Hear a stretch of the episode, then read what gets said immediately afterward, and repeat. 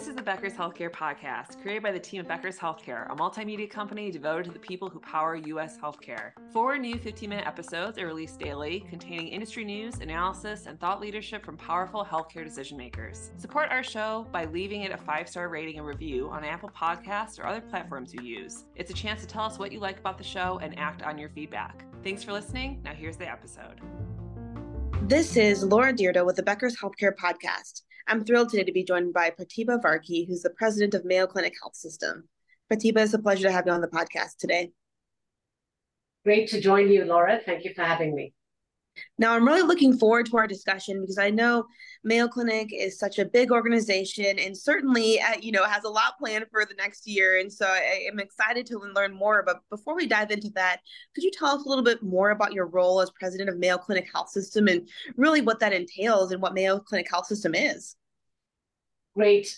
So Mayo Clinic Health System is the community branch of Mayo Clinic. And we are home to 15,000 incredible employees in Minnesota and Wisconsin. We're also home to 16 hospitals and 50-plus multi-specialty clinics and serve about 600,000 unique patients each year. Wow, that is a huge undertaking and certainly an exciting focus. So with that in mind, what are some of the big trends you're following right now? What's really top of mind for you?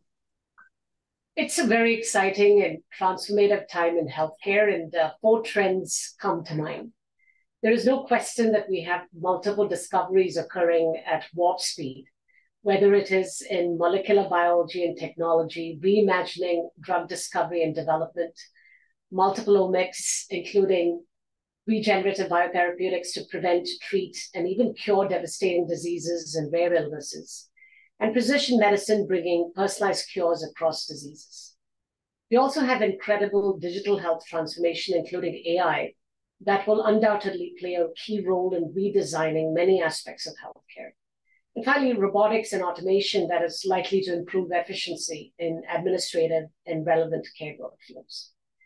The second trend that is exciting and evolving is innovative and convenient diagnostics and personalized care in settings outside clinics and hospitals, truly bringing care to the home. And a third and personal favorite of mine is further evolution of population health, including value-based care models and prevention with much greater focus on wellness and proactive management of chronic diseases. And of course, the new workforce pushing for more flexibility at work and getting the culture right in hybrid work environments. Overall, perhaps what I'm most inspired by is an acceleration of people coming together and partnerships that are focused on solving complex problems together. I love that. I think all of those areas, truly are important for transforming healthcare delivery and, the tech-enabled aspect of it, really, making sure you're optimizing your processes as well as patient care is really, really exciting. And, how are you thinking about growth and development at Mayo Clinic Health System for the next 2 to 3 years? I can imagine there's a lot that's coming down, a lot of plans that you have, and I'm just excited to learn more about what growth and development will look like. Yeah, Laura, our biggest accomplishment as a team this year has been on organizational transformation. And we really look forward to continuing a disciplined and passionate focus on organizational excellence and furthering cultural transformation at Mayo Clinic Health System in the next couple of years.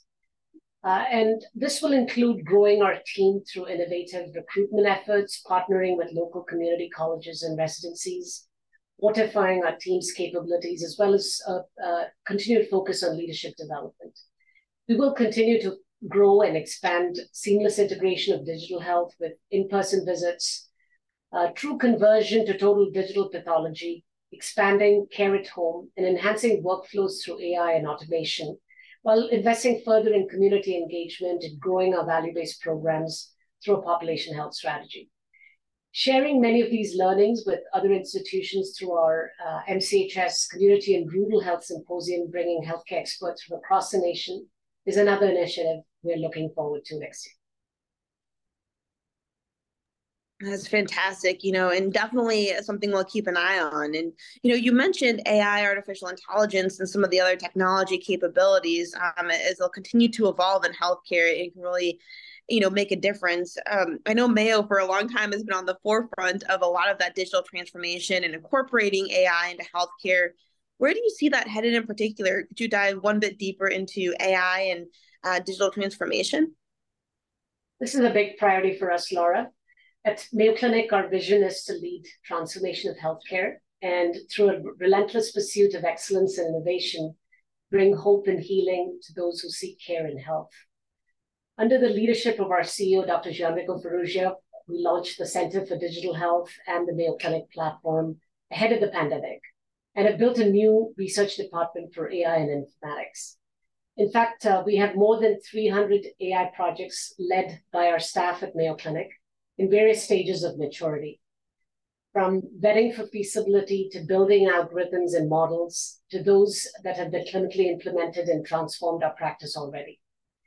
We also have a unique repository of clinical data, and we have formed partnership with multiple industry experts to explore further the various aspects of AI to transform healthcare.